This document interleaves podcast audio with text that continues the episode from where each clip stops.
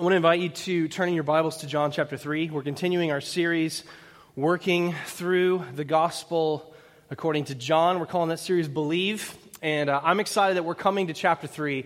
I've been waiting uh, very uh, excitedly with great anticipation for us to come to chapter 3 because there is some wonderful, life giving truth for us in this chapter. Uh, if you know me, uh, as you're turning to John chapter 3, uh, if you know me, you know I'm kind of a nerd, okay? Uh, I like things like words. I find words interesting. All good nerds think words are very interesting. Uh, I like playing word games. Uh, there have been some times recently where my wife has, my wife Katie, has very gently and kindly admonished me for being on my phone. She thought I was texting Paul Gilbert about church business when in fact I was playing Words with Friends with Paul Gilbert on my phone. By the way, never play Paul Gilbert in Words with Friends. He knows all the little words that get you all the points. Um, see him after; he'll tell you what they are, and then you won't, then you'll be able to beat him and play at his level. Uh, so, but I love word games. I love like analog Scrabble too. This past Friday night, uh, Katie and I, we you know we really turned it up. We've got our kids in bed, busted out the Scrabble board, had a great night of scrabbling. Uh, it was lots of fun. There's lots of fun things about words, right? And I'm not. I'm going to stop here in just a second. You're like, come on, nerd, let's go. Uh, words are fun and interesting because words actually change over time. Their meaning can shift and inflect because of the ways uh, in which people use words. And so, uh, an example of this is uh, there's a hymn that I love by Isaac Watts, the greatest hymn writer who ever lived wrote this beautiful hymn that I love. The melody really holds up, it's still very singable. The content of the words is beautiful. It's about the sweetness and the beauty of the local church when it gathers with Christ in her midst. It's a wonderful hymn, but it's not one we're probably going to sing anytime soon at Four Oaks. And here's the reason why. The first line of this hymn is How sweet and awful is the place where Christ is in the doors. Okay? Now, in the 18th century, when Isaac Watts wrote that, the word awful meant awesome. We understand the word awful to mean something a little bit different now. Uh, not only that, there's another line in this, uh, in this hymn that says, uh, Hear every bowel of our God with soft compassion rolls. Like, that's weird. That has a different connotation. It paints a much different word picture now than it probably did for Isaac Watts. So we won't be singing that song. The point is, words tend to change and inflect over time. They paint different pictures in one age than they did in an age gone by. And sometimes this is a disastrous thing. This is a disastrous thing. And one of the, one of the uh, words whose meaning, a phrase whose meaning has changed over time with disastrous consequences, is the idea of being born again. Okay? In our text today, in John chapter 3, Jesus and Nicodemus are going to have an exchange over this idea of being born again. And in our day, in our age, born again has come to mean something different than it meant originally. Now it means a sort of a rallying from adversity. Being born again means turning over a new leaf or getting a new lease on life. Apparently, even brands can be born again now. I saw an article uh, in Fast Company from a couple years ago that asked Does your brand need to be born again? Shaky brands can become born again with a renewed spirit, a relevant connection to the market. By the way, uh, Russell Moore says every time a pastor says the word brand in church, an angel sharpens his sword. And so I'm just using it as a bad illustration, I promise. Um, that's not what born again is. Born again is not some sort of brand resurgence. No, no, it's something far more significant than that. The new birth is actually a miracle, and I would contend it's the greatest miracle God ever performs. And we want to see it for what it is. We want to understand it rightly. And so, in order to do that, we're going to look to God's Word. So, if you're willing and able, would you stand with me? We're going to read John chapter 3, verses 1 through 8. John chapter 3, beginning in verse 1. This is the Word of God. Now there was a man of the Pharisees named Nicodemus, a ruler of the Jews. This man came to Jesus by night and said to him, Rabbi, we know that you are a teacher come from God, for no one can do these signs that you do unless God is with him. And Jesus answered him, Truly, truly, I say to you, unless one is born again, he cannot see the kingdom of God. Nicodemus said to him, How can a man be born when he is old? Can he enter a second time into his mother's womb and be born? Jesus answered, Truly, truly, I say to you, unless one is born of water and the Spirit, he cannot enter the kingdom of God. That which is born of the flesh is flesh, and that which is born of the Spirit is spirit. Do not marvel that I said to you, You must be born again. The wind blows where it wishes, and you hear its sound, but you do not know where it comes from or where it goes. So it is with everyone who is born of the Spirit. This then is the reading of God's holy, inspired, inerrant word. Surely the grass withers and the flower falls, but not the word of God. The word of God endures forever. Would you pray with me? Father, we need your Spirit to make us wise to salvation, to give us eyes to see and ears to hear, minds to comprehend, mouths to articulate the truth of who you are and what you've done for us. That is a supernatural thing. So bring it about. Let your word do its work in our hearts as we come under its authority. We pray these things in Jesus' name. Amen. Please take your seats. So, last week, Pastor Paul led us in a consideration of the very end of chapter 2, where, where John has made a very interesting comment about Jesus. At the end of chapter 2, there's these crowds who are coming around Jesus, and they're, they're actually believing in him. Jesus is doing all of these signs, he's, he's causing a ruckus in Israel. And these people are coming around him, but it says something interesting. It says, Jesus, on his part, he did not entrust himself to them because he knew all people, and he needed no one to bear witness about man, for he himself knew what was in man. They believed in him, but Jesus didn't believe in them. They had faith in Jesus, but Jesus didn't have faith in them. He saw through their interest in him as the sign maker and sign giver to see the reality of their hearts. And when we come to chapter divisions in the Bible, Paul mentioned this last week, what we're supposed to do is ignore them and understand that there was no original break between the end of chapter 2 and the beginning of chapter 3 when John wrote these words. And so we should see how these sentences fit together. So the end of chapter 2 says, For he, Jesus himself, knew what was in a man. Now there was a man of the Pharisees named Nicodemus. And what John is doing is he's saying, Here's this statement about how Jesus rolls. And here's an illustration of Jesus doing that. Jesus knew what was in the heart of men. And now we're going to see through his interaction with Jesus that he knows what is in Nicodemus's heart. And he knew what Nicodemus needed. What Nicodemus needed was the new birth.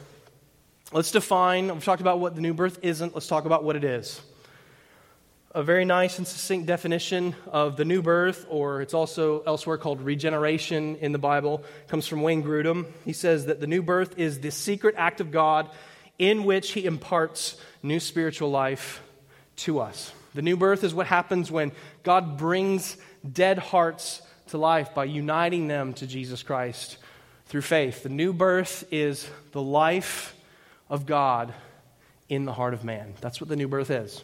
That's what Nicodemus needed. That's what you and I need. So here's our big idea this morning. Here's what I want us to see from this text. To enter the kingdom of God and to experience all the blessings of life with Jesus, you must be born again.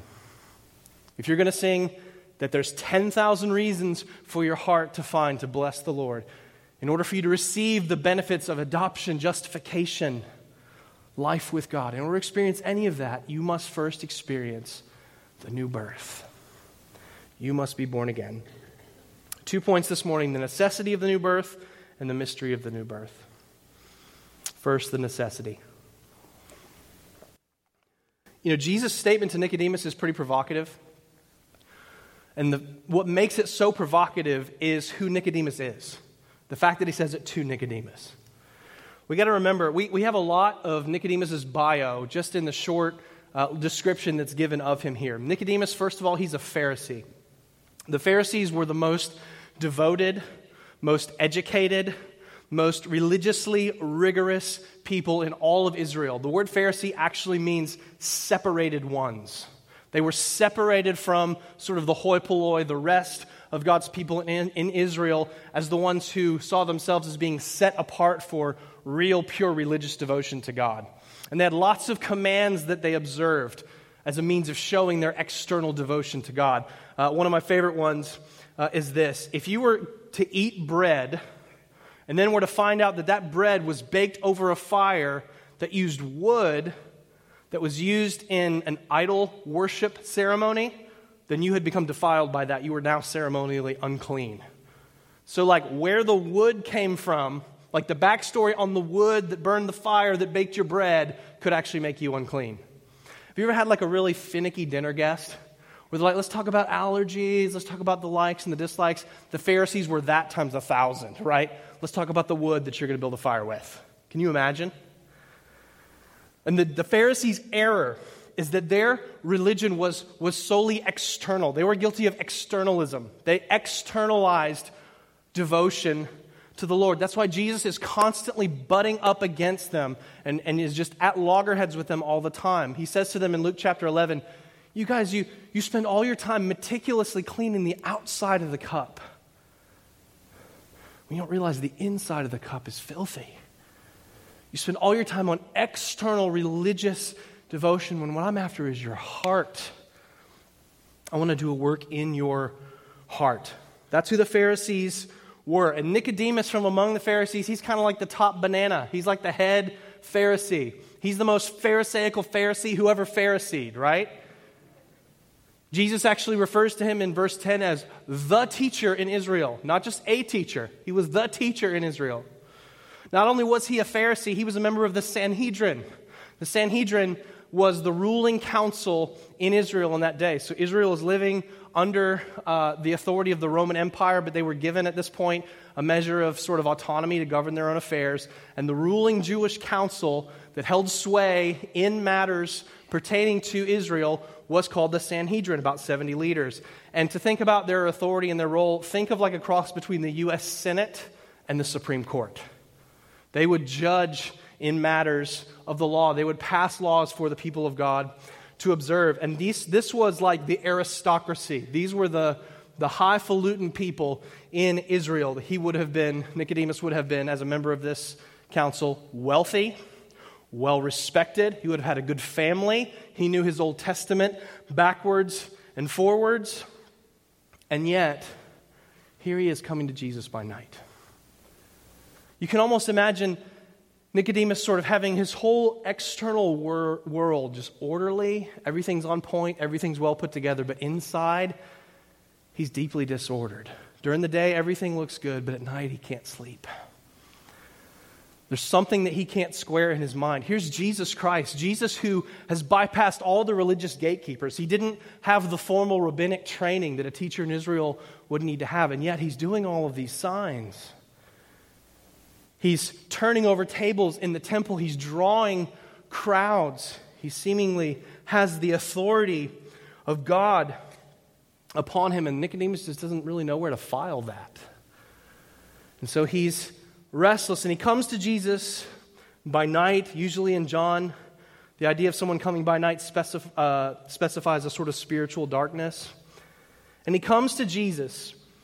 And he speaks to him and he says, Rabbi, we know that you are a teacher come from God, for no one can do these signs that you do. You hear it? The signs. He's focused on the signs that Jesus is doing, unless God is with him. And it's worth noting here as well that Nicodemus really shows Jesus a lot of, a lot of respect. You know, Jesus would have been 30 years old or so at this time, Nicodemus would have been much older. Jesus was poor, he was a blue collar Galilean peasant fisherman. Nicodemus is part of the aristocracy. Jesus has no formal training. Nicodemus has nothing but formal training. And yet he shows deference. He, he shows respect to Jesus. And you would think, you would think that Jesus would be excited about this. Like, what a coup for this new Christianity thing that's, that's beginning to pop up. Like, imagine your startup company has a super wealthy venture capitalist who wants to make a big investment in you. Imagine your team that is terrible, the, the best free agent who's available wants to come and join your squad. Like, what a get for the kingdom of God, right? We could have Nicodemus. That'd be awesome. Jesus doesn't do that, does he? No, we imagine Jesus hearing Nicodemus make this statement to him, and he probably paused and And he looks at Nicodemus, and he looks past the words that Nicodemus has spoken to the inner reality of his heart. And he answers his heart. And he says to him, Truly, truly, I say to you, unless one is born again, he cannot see the kingdom of God. And you'll remember this truly, truly, I say unto you. We've heard that before from Jesus in this book.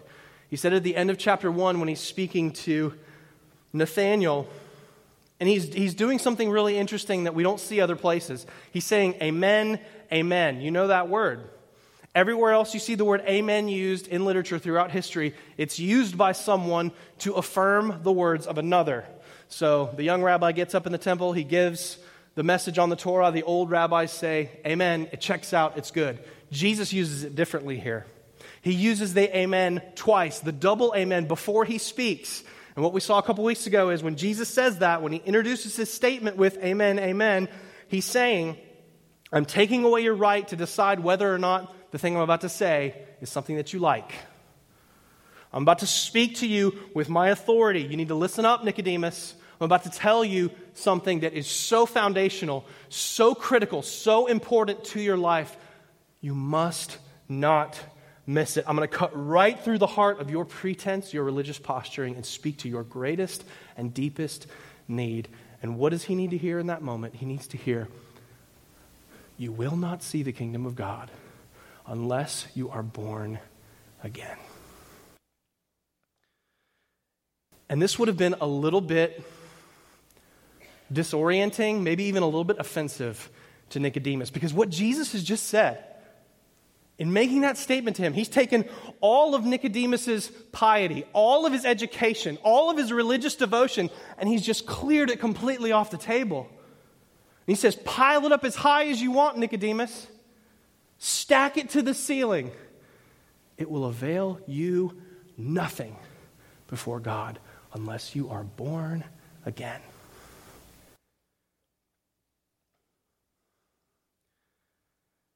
This is an offense to Nicodemus, and it's, it's an offense to us too, isn't it? Because Jesus is the same thing to you and me. You know, I think Nicodemus is a great sort of proxy or a, a person that we can really identify with as middle class Americans in 2017 in Northeast Tallahassee. We look at Jesus and we say, you know, clearly you're a great man. Clearly you're an influential teacher. Clearly, you've got some good moral things going on, but I've got some questions, Jesus. I need to examine some of these teachings that you have. They're a little weird. We need to talk. You need to convince me, Jesus. That's the mindset that Nicodemus is bringing before Jesus, right? Those are the questions he's bringing. And those are so often the questions we bring too. And what, and what does Jesus say to Nicodemus and to us when we bring those questions before him? He just blows our questions up and says, I don't need to answer your questions. you need to be born again. You need to experience this new birth, this secret act of God where He's going to impart spiritual life to you. That's what you need. And that we say, whoa, hold on a second, Jesus. I mean, let's talk about me for a second, okay? I've got a good family. I'm a, I'm a good guy. Like, come on, come on, Jesus. I, you know, I, I, I, have a, I have a good business. I'm, I'm very sincere. People, people like me, people respect me. I try to eat right, do CrossFit four times a week, and I tell everybody about it because that's what you do. Let's, let's bring this a little closer to home for us. But Jesus, you don't know, I, have got really great Reformed theology. It's really tight. I read a John MacArthur and a John Piper book last week. Boom. So, like born again, come on, come on. And Jesus says, No, no, no, no. None of that will save you. You must be born again because you have a problem that you don't even realize. Spiritually, you are dead. You are dead in your trespasses and sins. Legally, you are guilty. You stand condemned by the law of God for the things that you've done and the good that you've left undone. Morally, you are selfish. You love your own ways more than you love the things of God. you live outside of alignment with God's divine will for your life, here's the truth of Scripture, guys. On our very best day, you and I are glory stealing, God defiling, gift squandering idolaters. And even our most righteous deeds, the things that we try to do to please God, they are an offense to Him apart from the new birth.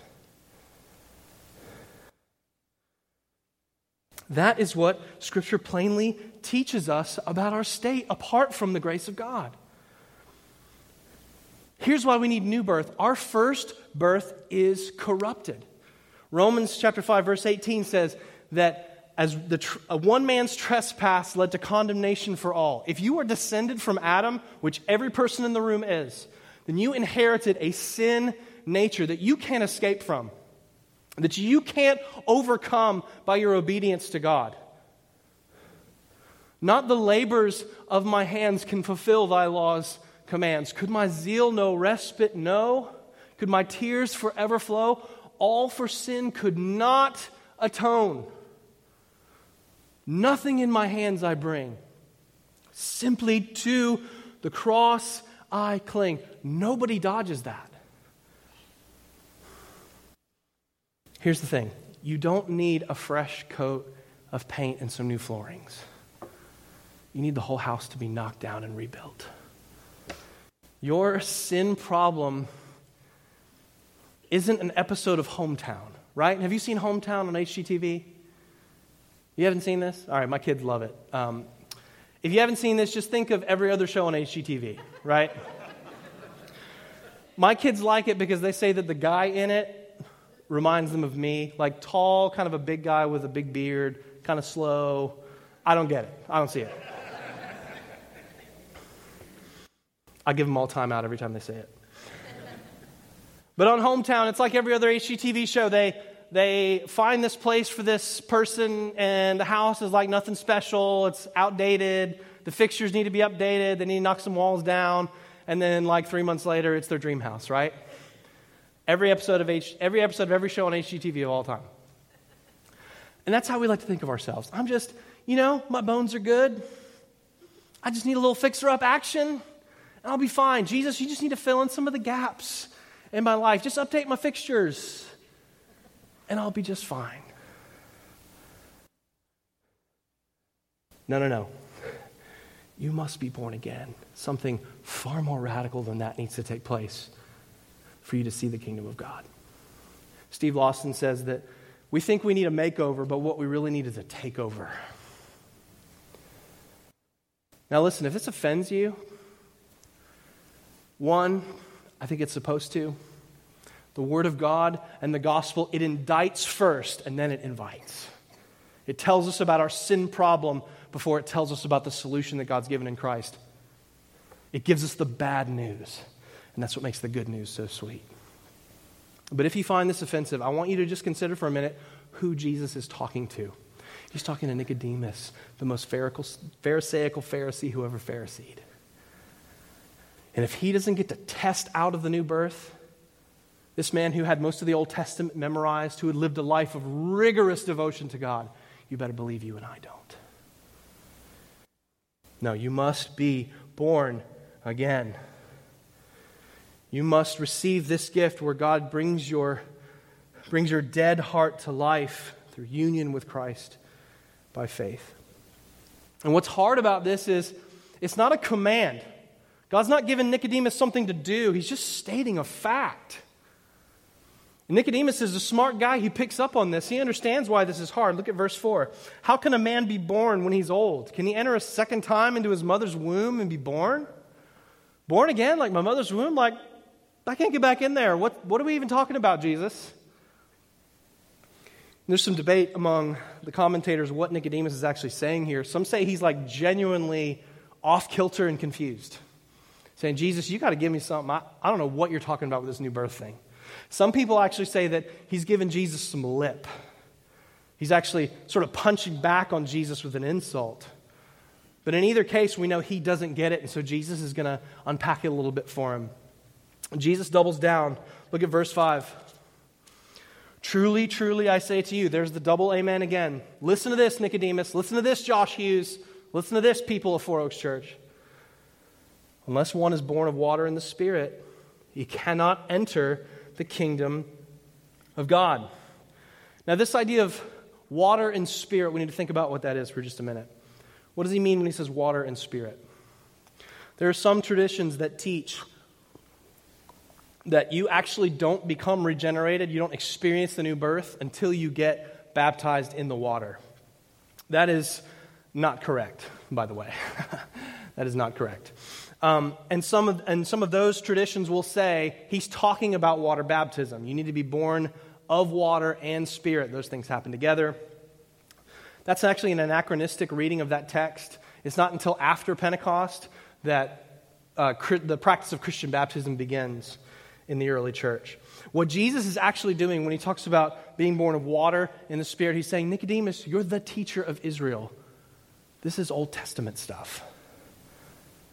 I'm telling you about something that you know from your Old Testament scriptures. He's pointing him back to Ezekiel chapter 36, where God makes this beautiful prophecy to his people, this promise of the new covenant that's coming. Ezekiel 36, beginning in verse 25.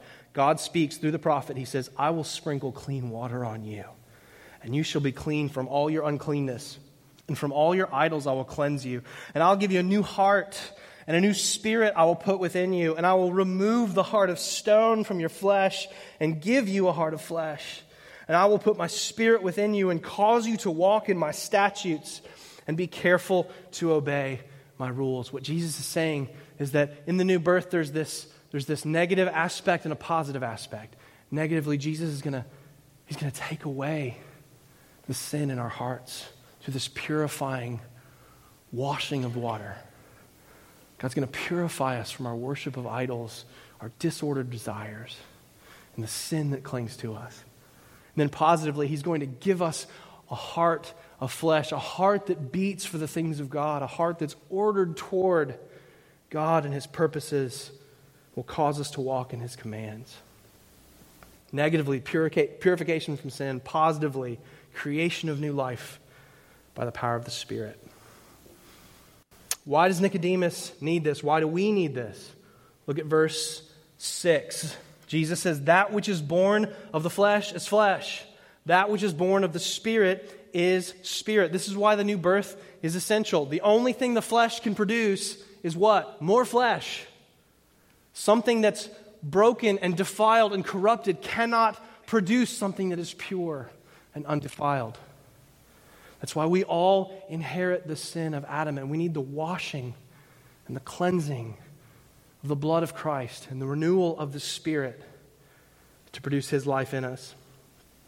John chapter 6, verse 63 says, It is the Spirit who gives life, the flesh is no help at all. Nicodemus, I'm not talking about a physical act. I'm not talking about an act of the flesh. I'm talking about a spiritual grace. This is what we saw in Titus chapter 3 that we read this morning. It says, When the goodness and loving kindness of God our Savior appeared, He saved us, not because of work done by us in righteousness, but according to His own mercy, by the washing of regeneration and the renewal of the Holy Spirit. Thou must save, and thou alone. We must be born again, born of the Spirit. Jesus gives what I think is a really helpful illustration in verses 7 through 8 of what he's communicating here. He says, Do not marvel that I said to you, you must be born again. Literally, he's saying, Stop being surprised, Nicodemus. The wind blows where it wishes, and you hear its sound, but you do not know where it comes from or where it goes. So it is with everyone who is born of the Spirit. The wind and the Spirit are actually, in the original language, the same word, the word pneuma.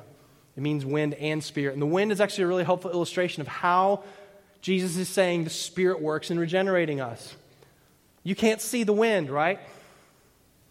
You can only see its effects. So think back to last fall, we had that hurricane come through. Some of you were like, I'm not ready to talk about it yet. I just got my power back on like three days ago. You never saw the wind, did you? But you saw its effects. You saw sideways rain. You saw it like manifested on your roof. Trees, decades old trees ripped out of the ground. This powerful thing, these powerful effects, but you can't see it. You can't see where it comes from. You can't summon it. You can't force the wind to blow, but its, its effect is seen all around us. So just yesterday, my wife took uh, my seven year old son, Titus, to Trader Joe's, and uh, they picked up their groceries and they're checking out, and she sticks her credit card in the little slot, and then the transaction is complete. And Titus, you know, he's a curious little guy. He's like, What's that about? What, what are we doing here with the, with the piece of plastic? And this is, this is maybe a flawed analogy, but you'll get what I mean. It's like, I, I don't totally know how that works, right? It's like, I don't see the little man who gets the cash out of my bank account and takes it over to Trader Joe's and deposits it in their bank account. But I know the effects of that, it, like because we carry the groceries out and they don't arrest us. We see how it works. We don't, we don't understand exactly what it's doing or, or how it goes, but, but we see the effect of its work plainly. Now I know some of you can explain how electronic funds transfer works to me. Please don't, please don't email me that. I get it. It's a flawed analogy, I admit. The point is, we don't see it, we can't control it, but its effects are apparent and clear to us. And, and notice this as well. This is a supernatural work when the Holy Spirit creates new life in us. You don't decide to get born again any more than you decide to be physically born the first time, right? Did anybody have any input on when they were born? Seriously, did you? No. Like, there was no meeting where I sat around the table with like the Father, Son, and Spirit, and whomever else. I'm like, you know, David and Kim Hughes seem like really great people. August is a great month to be born. Let's do that.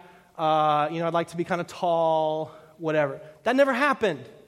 One day it's like, okay, cool, I'm here. Somebody decided that I'm going to be born. It's like that with a new birth. We can't, we can't conjure it up, we can't make it happen through our will or through our religious devotion. God works that out in accordance with his sovereign will. The actual word for, for new birth there is anothen, born from above. Some of your translations will say it has to be the gift of God. But when the Spirit gives that gift, the effects are undeniable. We see it clearly. C.S. Lewis, his new birth happened on September 22nd, 1931. I love Lewis's writing, uh, and according to his biography, he went with his brother Warren to Whipsnade Zoo one morning. Warren's driving the motorcycle, he's riding in the sidecar. And in his book, Surprised by Joy, he says it this way He says, I know very well when, but hardly how, the final step was taken. I was driven to Whipsnade one sunny morning. When we set out, I did not believe that Jesus Christ is the Son of God. And when we reached the zoo, I did.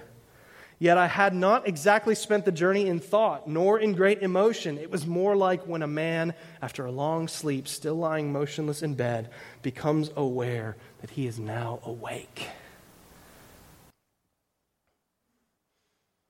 Our sister Vanessa, we heard it when she gave testimony in the waters of baptism on Easter Sunday. She talked about God's pursuit of her and the way that, the way that He moved in her life to bring her to this place where it's the last day of the women's retreat during the singing time, she said, I sobbed glorious tears, tears of knowing I'm a sinner, I need a Savior, and I have one in Jesus Christ. The new birth, we see its effects. It gives us a new mind to understand the things of God, to understand the mysteries that are contained in this book. It gives us a new heart with new affections for the things of God. It, it spoils our taste for sin. Things that we used to love they become bitter to us because God retrains our affections. We begin to see the, the fruit of the Spirit in our lives. We begin to, to see progress in the faith and in joy, love, peace, patience, kindness, goodness, faithfulness, gentleness, and self control. This is the effect of the Spirit's work of regeneration, new birth in our hearts. And how does it come about? How does God do this work in our hearts? Flip back one page. I want to review something that we looked at a few weeks ago, just briefly. John chapter 1, in the theological prologue he gives to this book. John chapter 1, verses 11 through 13. John is talking about what Jesus came to accomplish and what he did among us. Verse 11, he says, Jesus came to his own, and his own people did not receive him, but to all who did receive him, who believed in his name, he gave the right to become children of God who were born. Stop right there. Do you think he's talking about physical birth? Or do you think he's talking about new birth there? Let's keep reading and find out. Children of God who were born not of blood, nor of the will of the flesh, nor of the will of man, but of God.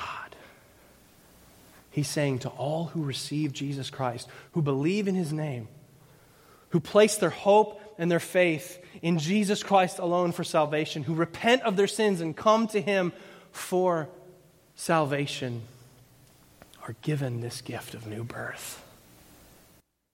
They're given the right to become children of God according to the working of God. That's how it happens. Jesus is saying, Nicodemus, Josh, Four Oaks Church, listen to me. You think you need a makeover, you need a takeover. You think you need a new leaf, what you need is new life. You must be born again. And so the question we've been building to this whole, day, this whole morning is this Have you experienced the new birth? Have you been born again? I didn't ask if you've had some sort of emotional experience. Having an emotional mountaintop experience doesn't make you a Christian. I didn't ask if you have given intellectual assent to the things of God and Christ. Even the demons believe and they shudder. Knowledge is not enough, emotional experience is not enough. I didn't ask if you were regularly attending church. Attending church doesn't make you a Christian any more than going to Maple Street Biscuit Company makes you a delicious breakfast sandwich, right?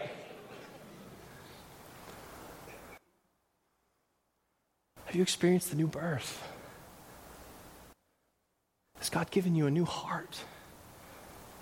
If He hasn't, the first thing I just want to invite you to is, is ask Him to do it. Receive Him. Believe in His name. Believe in His message. Believe the, the testimony of the eyewitnesses that He's the Son of God who died for you. Ask Him to give you the gift of the new birth and believe those promises are for you. If you have experienced a new birth, I want to give you just uh, three really quick applications that I think this doctrine calls us to. They're going to take you upward, inward, and outward. You've heard us use that language before here if you've been around. So, upward. What does this doctrine do for you in relationship to God? Well, it should move you to joy, it should move you to worship and celebration. Have you reckoned recently with the fact that God has done for you in Jesus Christ what you could never do for yourself. He took your heart of stone and gave you a heart of flesh. He cracked your chest, took out what was broken in you, what was dead in you, and gave you a heart that loves Him. What kind of Savior is this? That we would know Him and know the work that He's done for us. That's upward. Inward, in relationship to yourself, Guys, this doctrine should make us humble. You can't believe this doctrine and walk with a swagger and be consistent. There's no varsity squad in the Christian life. There is only beggars who have experienced the lavish mercy and grace of God in Christ. That's all there is in the kingdom. People who have received God's undeserved favor. Finally, outwardly, guys, if this work of regeneration is spiritual, if it's from above, then that should make us fervent in our prayers for people who are far from God and bold in our prayers. God can move like that. God can use any means He wishes to bring people to faith in Him. He can perform the miracle of regeneration, of the new birth at any point, at any moment.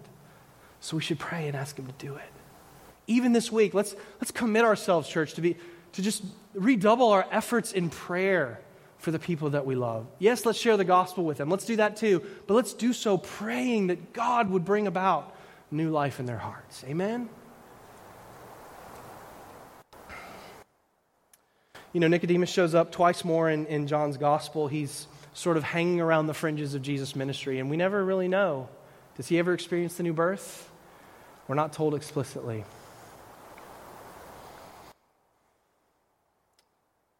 Where are you going to land in this?